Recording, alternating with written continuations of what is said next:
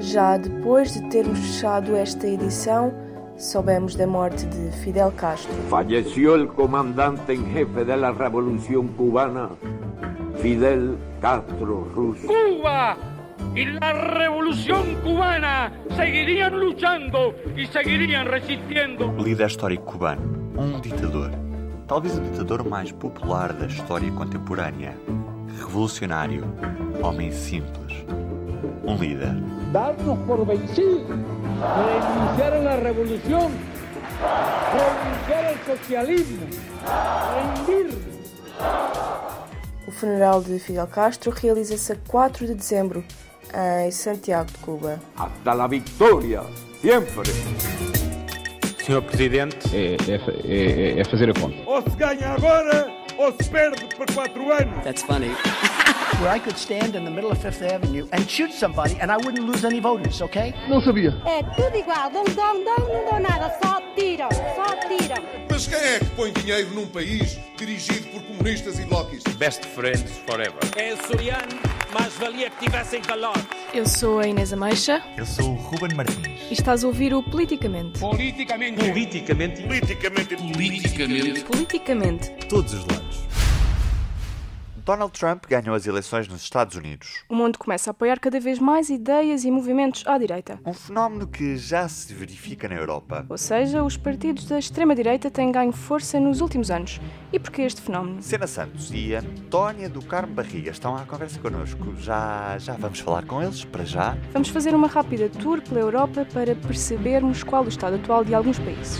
Ok, Inês? Podemos começar pelo país do amor. A França? Isso mesmo. Com certeza já ouviste falar da Frente Nacional, o Partido Nacionalista Francês, um partido de extrema-direita. Foi fundado em 1972 e, entre outros, era composto por vários antigos membros apoiantes do nazismo. É atualmente liderado por Marine Le Pen, que promove a posição anti-imigração e anti-União Europeia. Quer políticas proteccionistas e reduzir drasticamente o número de imigrantes na França. Para te explicar, este partido tem ganho cada vez mais apoiantes nos últimos anos. Nas eleições regionais de dezembro do ano passado, a Frente Nacional venceu a maioria dos votos, mas na segunda volta foi vencido pelo PS de François Hollande. Mas atualmente o partido de Le Pen volta a ganhar força, situação também influenciada pela vitória de Donald Trump nos Estados Unidos. Algumas sondagens recentes dizem que Marine Le Pen é a favorita à primeira volta das próximas eleições presidenciais em maio na França. Falamos agora do país que é liderado por uma das mulheres mais poderosas da Europa. Falamos da Alemanha. Também neste país há um partido de extrema-direita em ascensão. Chama-se Partido Alternativa para a Alemanha e foi criado há três anos, associado a um protesto contra o euro. Promove um discurso anti-Europa, anti-sistema e anti-liberalização. Uma das políticas mais atuais deste partido diz que não existe espaço para o islamismo na Alemanha e apela mesmo que se proíba a construção de mesquitas. O Partido Alternativa para a Alemanha é liderado por Frauke Petri. Angela Merkel anunciou há dias a sua recandidatura a um quarto mandato pela CDU. Isto ao mesmo tempo que o partido de extrema-direita alemão está cada vez mais bem posicionado nas sondagens para as eleições do próximo ano na Alemanha.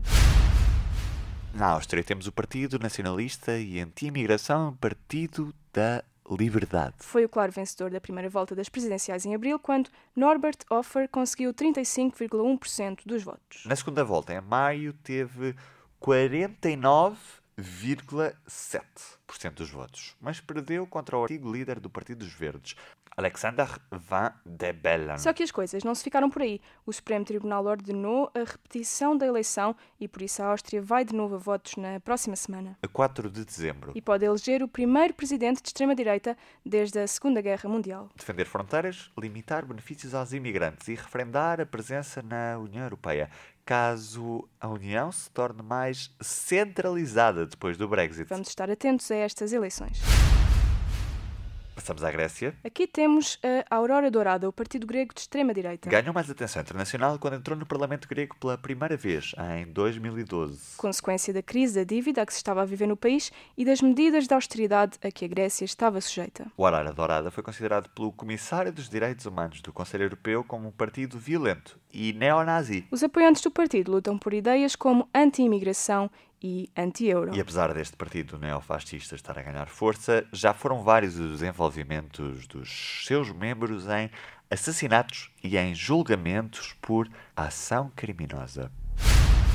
A Hungria tem um parlamento de direita com uma forte influência de extrema-direita. O Fidesz, a União Cívica Húngara de Viktor Orban, um partido conservador, mas que está colado à extrema-direita por causa das políticas anti-imigração e o partido Jobbik repartem a maioria dos lugares no Parlamento. Anti-imigração, populistas e protecionistas económicos é assim que podemos definir a atual liderança da Hungria. A Hungria tem um problema de refugiados e rejeitou em referendo as cotas impostas pela União Europeia. O referendo não foi vinculado porque a afluência às urnas não foi suficiente. Orban não baixou os braços e tentou alterar a Constituição. Mas a vida não foi fácil para o primeiro-ministro Viktor Orban, que viu o Parlamento rejeitar a alteração à Constituição para proibir a entrada de refugiados. O partido de extrema-direita não se aliou ao partido de Orban porque anunciou que só o faria se o governo desistisse do esquema tipo vistos gold, dirigido especialmente a cidadãos ricos provenientes da Rússia, China e Médio Oriente. Na opinião do partido Jobbik, os vistos gold representavam um risco para a segurança nacional que poderia ser explorado pelo Estado Islâmico. Orban não cedeu àquilo que chamou a chantagem e a proposta de alteração da Constituição foi chumbada. Assim sendo, um pouco por toda a Europa vamos assistindo à ascensão dos partidos de extrema-direita. São discursos de ódio e violência, antissistema e antiminorias que vão ganhando espaço no sistema político, um pouco por todos os países da Europa. Mas a Península Ibérica continua a ser uma jangada de pedra e, pelo menos por cá, partidos de extrema-direita não ocupam lugares na Assembleia da República Portuguesa nem no Congresso de Deputados Espanhol. Agora que já te situamos sobre as extremas direitas em alguns países europeus, é hora de abrir a conversa. Francisco Sena Santos, jornalista, professor, pensador.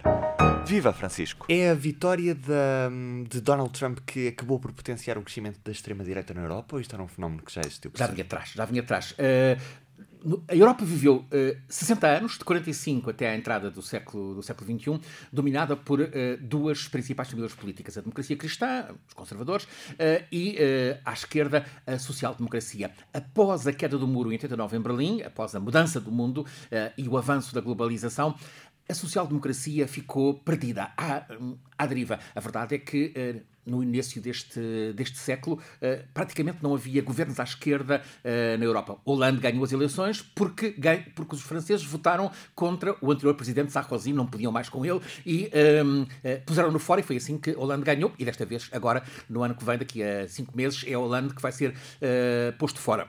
Os eleitores estão à deriva, estão fartos dos políticos, não têm paciência para esta gente que os governa. Uh, talvez com exceção de Merkel, não há uma liderança. Os eleitores britânicos que decidiram não à Europa, uh, o que quiseram foi dizer aos políticos: não, uh, estamos a ser mal conduzidos.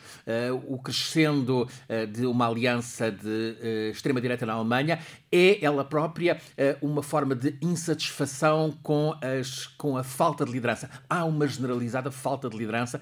Os os cidadãos eleitores não se sentem uh, identificados com, os, com as propostas um, dos, dos, partidos políticos e isso um, leva a um voto de protesto. Não creio que seja um voto enraizado na extrema-direita. Aliás, não, nem, uh, tenho dúvidas que seja, por exemplo, uh, o que aparece como partido de extrema-direita na, na Holanda. Não, tem algumas coisas de extrema-direita, mesmo, na, mesmo na, na Alemanha, mas sobretudo são nacionalistas. O que está a dominar é o, o nacionalismo. Uh, há um, uma questão que me parece muito interessante debater: é até que ponto a União Europeia estragou isto tudo, fez mal a isto tudo.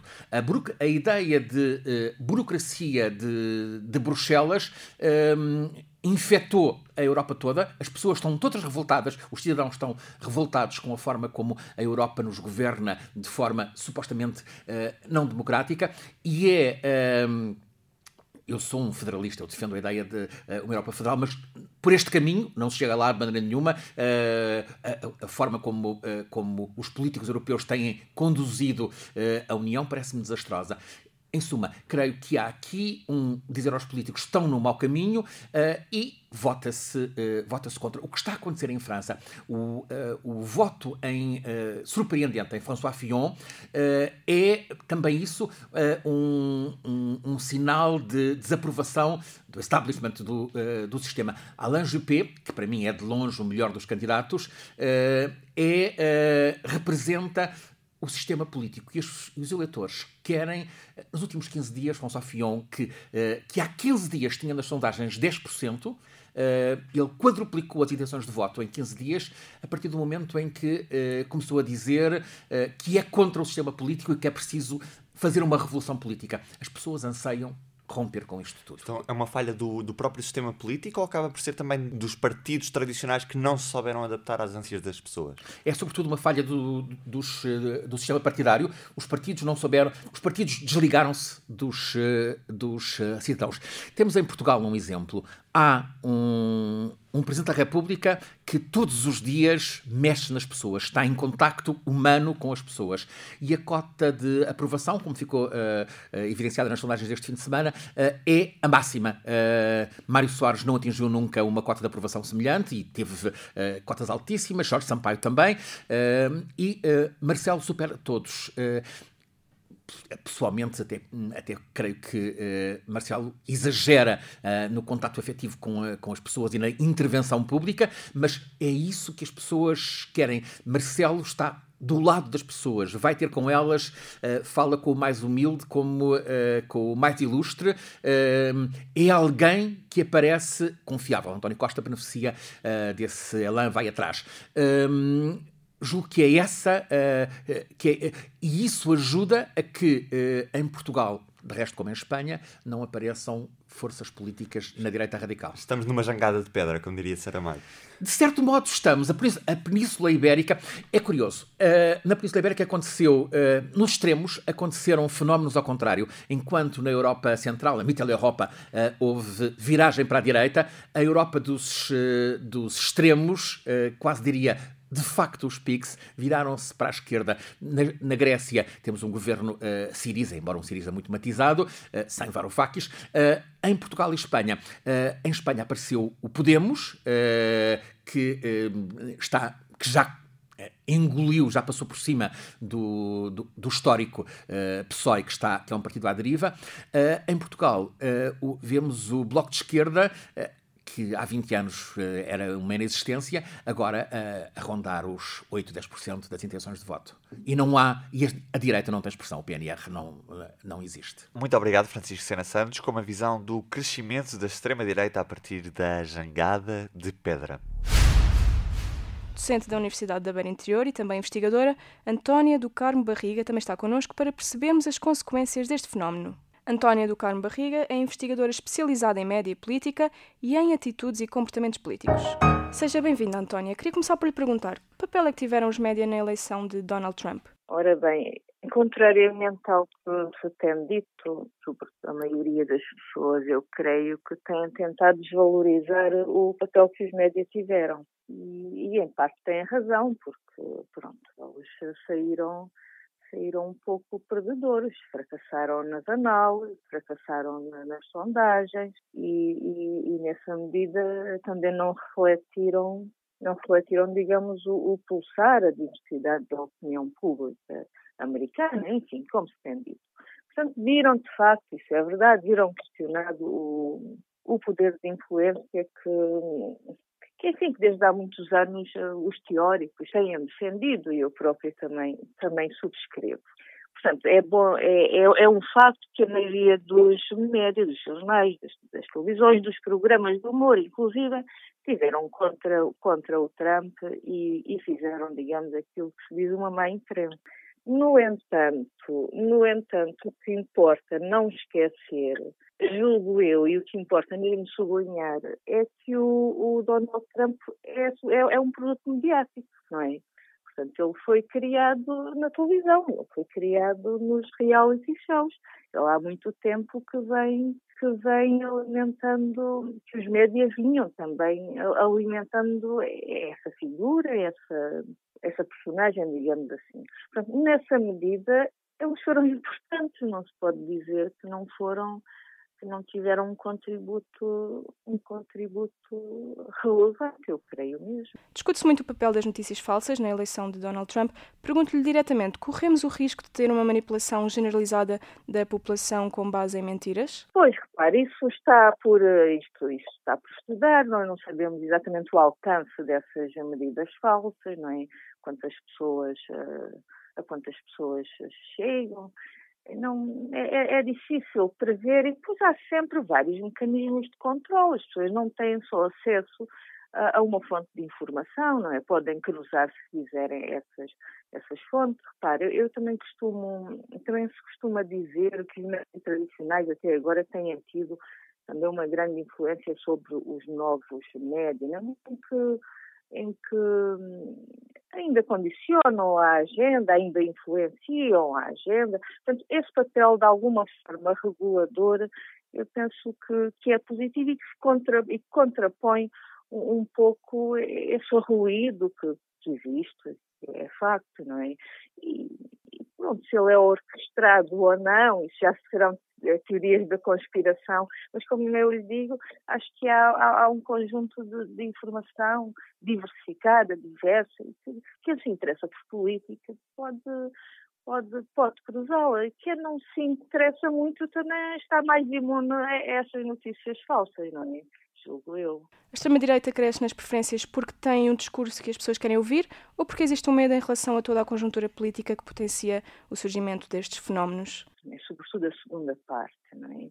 A segunda parte, existe uma conjuntura económica, social, etc., que, que, nos tempos atuais é difícil. E depois o, é, é facto que o discurso populista, o discurso populista de direita, encaixa muito bem e vai de encontro a estas fragilidades sociais. Isso, isso também, também me parece indesmentível. Mas voltamos à, à questão do, dos média e, e do, do, seu poder. O que nós temos assistido nos últimos tempos é uma política espetáculo e é uma informação espetáculo que efetivamente potencia também potencia também o dá palco, digamos assim, dá palco a, a, a estes, a estes discursos mais mais não, estes discursos totalmente totalmente populistas Portanto, quando, quando há aqui uma conjugação destas forças, não é, é um bocadinho é um bocadinho adverso, digamos assim, mesmo para a própria democracia, não é? Para terminar, Antónia, não são os médias que estão a fazer este crescimento da extrema-direita?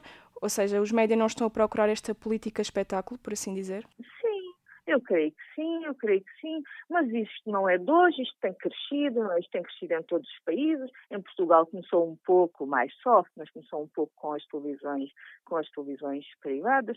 Portanto, esta lógica que nós conhecemos, agarrida pela, pelas audiências, esta procura de audiências, tem tido, de facto, estes, estes efeitos da política da informação espetáculo, que, como eu lhe digo, dá, como, diz, como sabemos, não é? Dá, dá, dá o dito palco à ao discurso populista. Portanto, esta lógica da, da mercadorização da informação, aliada a, a estes discursos uh, populistas, uh, portanto, são preocupantes.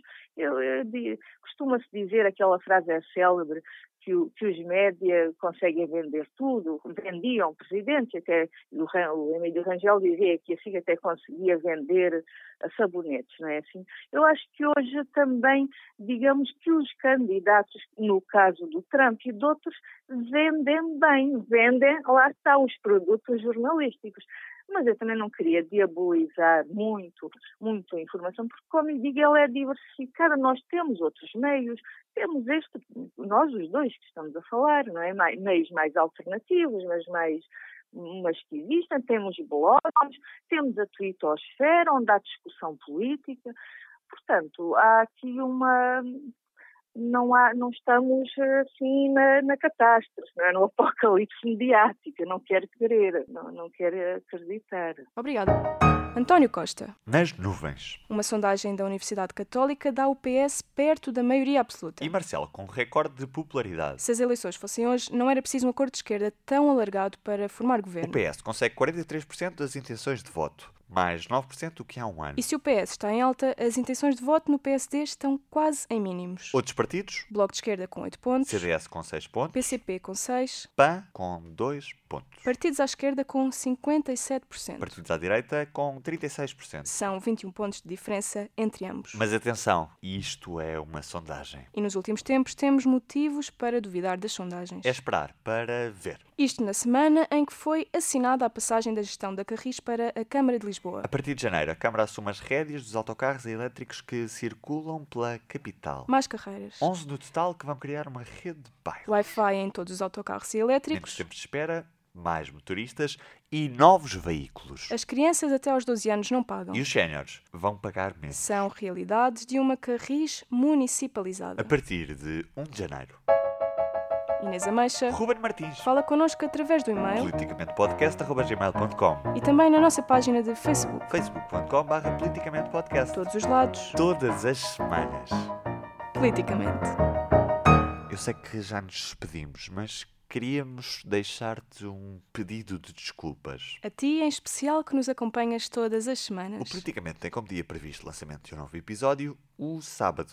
Mas nos últimos episódios não temos cumprido o prazo. Estamos a apostar cada vez mais em contar-te as melhores histórias, em editar o som de forma dinâmica para que te sintas parte dessa mesma história. E isso exige tempo. E temos preferido atrasar o lançamento dos episódios sem quebrar na qualidade e naquilo que te queremos dar. Porque é para ti que trabalhamos. Continuamos a fazer parte da tua vida todas as semanas e por isso a melhor maneira é subscreveres o Politicamente no iTunes ou seguires no Mixcloud e no Facebook. E assim és sempre o primeiro a ouvir. Obrigada a ti por estares connosco. Politicamente. Todos os lados. Todas as semanas.